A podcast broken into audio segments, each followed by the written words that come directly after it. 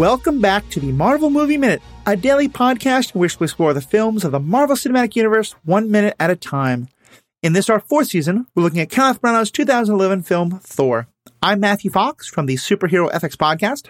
And I'm Andy Nelson from the Next Reel Film Podcast. And today we're talking about minute 112, which begins with Creature TDs, Hans Heymans, Walter F. Heinemann, Devin Masato, Patricia Pollack, and Adam Glendon Sidwell, and ends with a very, very long list of stereoscopic artists.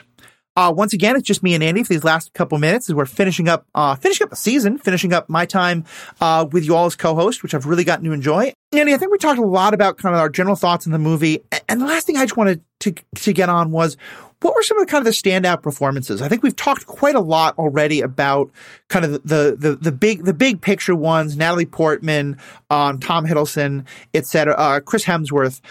Looking kind of beyond like the top billing one, Anthony Hopkins, looking beyond the top billing, are there any sort of acting performances that really stand out for you? I mean, part of it, I want to go back to what I was saying in yesterday's minute about the Warriors 3 and Sif, and that, like, you know, they captured an element of those characters that, you know, I think there's something there. They weren't my favorite characters in this film, but I enjoyed what those actors were doing with the roles. And I think if they had been given the right script and the right lines and the right scenes for those characters, like, I think they could have very easily been, you know, some of everybody's favorites, just like Darcy from this movie, you know, like I think that, there's really a lot to enjoy with kind of the joy that you get from Volstagg and stuff like that. And Fandrell's kind of vain silliness and Hogan's grimness. Like, I think we could have had a really special trio of characters that could have found a way to continue through the franchise had they been treated properly in the writing. I think that's really true. I think, you know, I almost said this yesterday, but we moved along, but I started joking halfway through this that we could think of the Darcy, Eric, and Jane as the scientists three to go along with the Warriors three. And I think it would have been nice to have some kind of a parallel set up between those two. Yeah, absolutely. I think, though, especially, though, the acting performance that really stands out for me, and this kind of goes back to the whole minute by minute thing, because I think if you look at it in depth, you can see the subtlety of what the actress is doing. But if you just watch the movie, you might miss it entirely. And that's Jamie Alexander as Sif, because I think watching it in this much detail, I really get this beautiful picture of someone who, and this is kind of the headcanon I'm placing on it, but I think this is a fair reading of it, who has always sort of thought that she's probably the one who's going to wind up with Thor. And that has also, I mean, she loves Asgard. She loves being a warrior. She loves, like, all the things that Thor is learning to criticize and to be doubtful of. She's never really had to think about too much. And she kind of loves. And, you know, I think there's an easy way for that character to become spiteful and jealous. And I hate the mortal and I want to work with Loki to stop all this. She doesn't do that. And by the end, especially, I don't get spite. I don't get anger. I get sadness, you know, and that, like, she has this emotional depth that a lot of the Warriors 3 don't. And that she, you know, she was very much an antagonist to Loki, but she has some sadness about his death, that she cares about Thor. And she's in that place of, I'm not being terrible about it, but the person I maybe am carrying a torch for is looking at another. And like I said, and maybe there's a lot that we're sort of projecting onto it, but I think her acting performance is so good and so subtle that it gives room for that. I really appreciate that about her performance. Yeah, no, and she's right there too, like the Warriors 3 and Sif, like that whole team. And it's funny how she's, like, so separated from them, but also so included. Mm-hmm. Like, she's always like right. That tag along, like, and Sif, you know.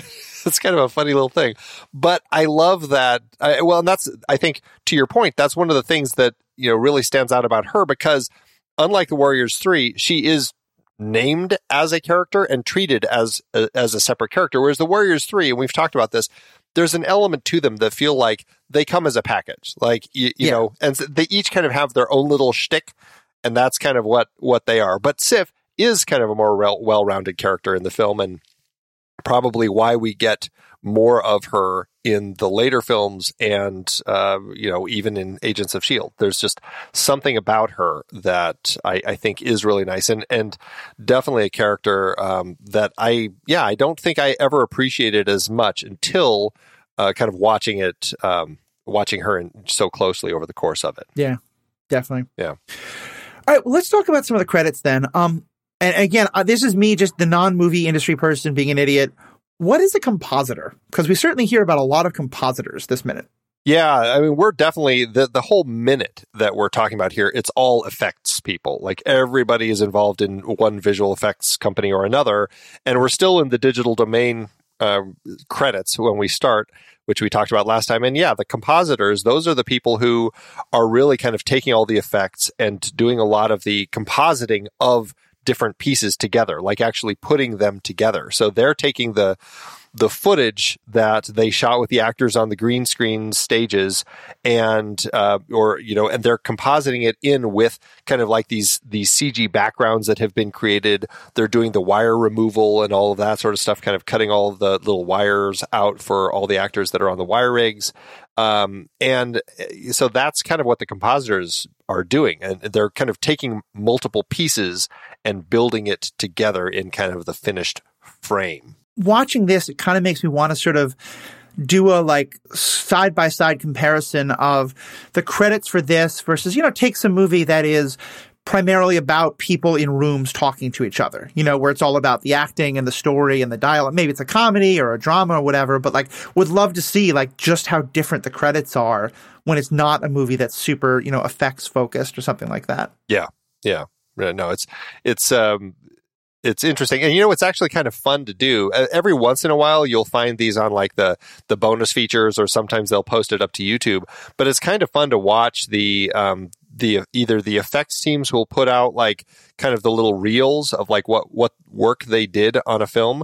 And it's kind of fun to see like how just kind of boring and human everything looks when it's just like the green screen stuff. And the funniest for me is the stuff where it's like Thor taking flight or something, and you just see Chris Hemsworth do this little jump and then come back down to the ground, and it's like, that's it. And then they, you know, they take it from that moment and kind of erase his body back on the ground and then just like have it flying up into space or whatever. And it's always fun to watch those little effects reels that they do. I'm sure. And so we do get a number of other companies now. Do we want to kind of talk about some of those individually? Yeah, let's just kind of go through some of these, and we can talk about just briefly what each of them, what their role was for the film. Sure. So first, let's do Fuel VFX, which I assume is Fuel Visual Special Effects. Correct. Fuel had, they got involved in this in 2009, working with Marvel, and they did some work on Iron Man 2. And so they came on this, they worked on some of the Bifrost shots, not all of them, but some of them, because one of the other companies on this list also did some Bifrost shots, but they did some of the Bifrost stuff. And then they also did all the work in Odin's chamber with, as you call it, the Odin jelly, kind of that, the golden glow that's over Odin. So that was really what they specifically focused on. So that wasn't Anthony Hopkins having to like have someone make 1,000 packages of Jell-O and wrap them around him or something like that. Exactly. No, practical effects. Give us practical jelly. And then he would eat his way out when they call wrap. So that's Fuel VFX. Okay, cool. And then we have Luma Pictures and Evil Eye Pictures. So Luma Pictures, their specific thing that they focused on was the Destroyer. They did all of the. There was an actual Destroyer. Like, I believe it was a 10-foot tall thing that they had on set for some of the shots. But, it obviously wasn't really mobile or anything. They would just kind of set it up and do a little bit of stuff with it. Largely, though, it was kind of this CG one that they had created. And so they did some great work with that. They also did the Bifrost, the atmospherics and effects, and like the big tornadoes and some of the fire destruction. So their Destroyer work, I really like. Some of their stuff that they did, I wasn't as much a fan of when it comes to the atmospherics. Like, we talked about some of the clouds not looking that realistic, the big tornado, some of the fire effects. That's, you know, some of the stuff that I was like, a little less impressed with. But man, the Destroyer, I love everything about the Destroyer. Yeah, that's super fair. And what about Evil Eye Pictures? Evil Eye Pictures, I believe they did a lot of the stuff on Asgard, like I believe it was stuff like at the very beginning when Thor comes into the throne room to raises his hammer and he's, you know, walking down to see his dad and everything. At the very beginning, I think that they did a lot of set expansion, adding crowds and stuff like that. Okay, cool. And it's again interesting that, like, it's so, because you'd think, again, wouldn't it be easier to just have one company that's big enough to do all of this? But I guess because we're talking about very specifically different kinds of things, and so one company might specialize more in this one particular area and somebody else in a different area. Exactly. And I think a lot of it is like there really isn't. I mean, you can see the names. Like, no company has this many people. Like, there's just so many people that you have to get to work on this sort of stuff. It's a little overwhelming, and you know, a lot of it, these companies have so much work to do, and unfortunately sometimes overwork their people. There was a big story right around this time actually when Life of Pi was such a big, beautifully created CG movie, and the company that did all the effects for it won best visual effects at the Oscars, and they had already gone bankrupt because the movie, it put them out of business because they had so much work to do. Wow. They didn't get paid enough to pay all of their people, and they had to declare bankruptcy and shut down. Oh, that's terrible. Like, that's what happens with some of these visual effects companies. It's very frustrating. Yeah. And so it's a hard balance of giving these film people what they want and also finding a way to kind of manage the business in a way where you're not, running it into the ground. Yeah, I think I may have told the story before. This is more on sort of the factory aspect of this all. But I had a good friend who, you know, he had gotten his degree in computer animation, gotten a master's degree in it, and then got hired by Pixar. And this was when they were making the Happy Feet movie. And so he was super excited. And then he went to Australia for 2 years. We didn't really talk to him. And he came back. And he was so, like, disillusioned with the whole industry and wanted nothing to do with it because, you know, he was a guy right out of school. He had all these ideas, and he clearly had no idea what he was getting into. But what he wound up doing was he spent 2 years, like, every time a penguin had to move its left foot in this movie, there was a specific thing that he had to do. So he just went through every single shot and made sure its left foot got animated to do this particular thing. And it was just like, yeah, when you have this many people animating this, and that's animation, not CGI, but there's obviously a lot of crossover there. Like, yeah, it you can see why it should be. This isn't just like, I mean, the artistry, it's amazing, and I'm not taking that away, but clearly there's just so much, like, just busy work that has to get done to make this all happen. Yeah, that's exactly what it is. So Whiskey Tree, I would love to find a Whiskey Tree because I would be picking things off its branches. But what does Whiskey Tree do? Whiskey Tree is another visual effects company, and what they worked on is a lot of the exteriors of Asgard, all kind of the establishing shots, those beautiful pass-throughs. They're the ones that I would love to talk to figure out what's up with these flying buildings that we saw at the very beginning of the film. They also did all the stuff like when you saw like Thor and Loki talking. As Loki convinces Thor, you know, by way of deception, to go to Jotunheim and invade. They're the ones who took like the green screen backgrounds behind the two of them, and created like the exterior, opened it up so you could have giant windows basically that opened up to Asgard. So they were kind of doing all of that sort of work on everything in Asgard, just kind of like allowing the city to really exist. And yeah, so when we're watching those deleted scenes and you see like, you can see the flames look a little funky and there's like kind of the green, they're the ones who would come in and kind of clean up all of those shots through anything Asgard. And then lastly, we have a Stereo D LLC. I'm guessing they have something to do with music or sound effects. Neither. They are actually, you'd think, but it's actually stereoscopic. And their entire job with this film, remember, this was that period in time, 3D was very big. They did the 3D conversion for the movie. So Stereo D LLC, They came in and all of their different artists would basically rotoscope out the different elements within the frame, like each of the actors or whoever it was, the backgrounds, the objects, and basically create a three-dimensional space where, is this actor in front of that actor? Well, they're going to be a tiny bit farther forward, and this actor will be a little farther backward. And here's the background. It's going to be in the back. And do that frame by frame through the entire film to basically create that 3D world. Since they're not shooting these movies almost none of the 3D movies that were coming out, you know, had actually been shot in 3D. I mean, there were a few, but largely they went through this 3D conversion process, which, you know, some of them were better than others. One of my questions is, what is a stereoscopic artist? And so, yeah, okay, and I guess that I see why there were so many of them, because right. I mean, I think 111 minutes. What is there, like 60 frames per second, something like that? 24, little different. 24 frames per second. Yeah. So, okay, Google, what is 24 times 60? I'll get this math later, but yeah, it just seems like it's if you do 24 per second, and then for 60. Okay, so it's about 1,440 times that by 111. That's a lot of frames to do. Yeah, so a lot of work. Yeah. Absolutely, they keep busy. All right, well. That's all the notes I had. What about from you? Any other stuff you wanted to bring up for us? Just that. This is our minute where we finally get, or we're done with Foo Fighters, and we can move back to some Patrick Doyle music. So yeah, it was a very nice change. It's like, oh, thank God, I forgot this song would finally end. I kind of hit this point where I'm like, this song's never going to end. So I did, with myself muted, I got a little more help from Google. It is 165,600 frames in a 115-minute movie. Yeah, so, just a little bit of work.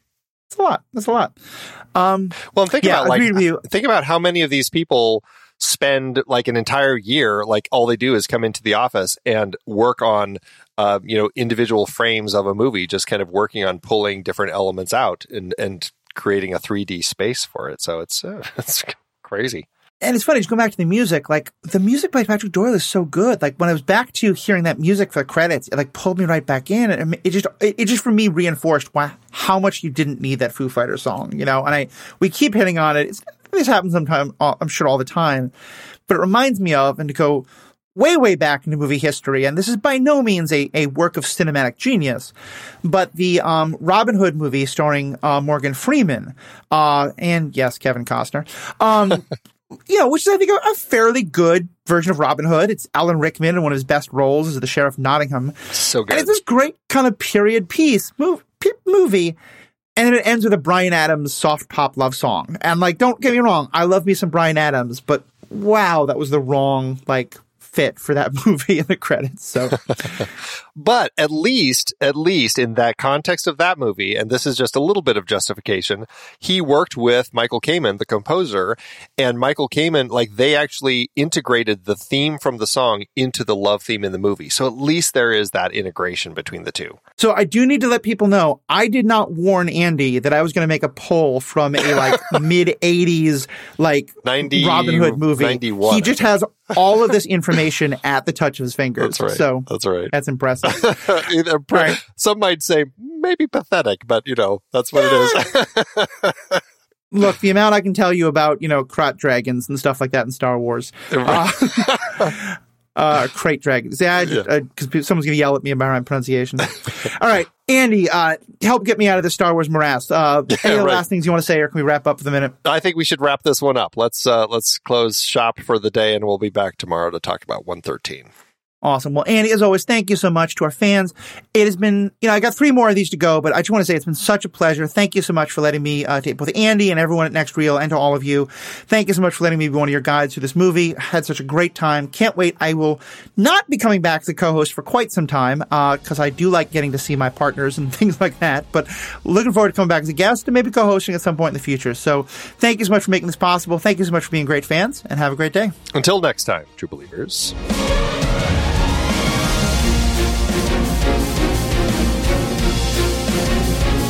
Marvel Movie Minute is a production of True Story FM, engineering by Andy Nelson.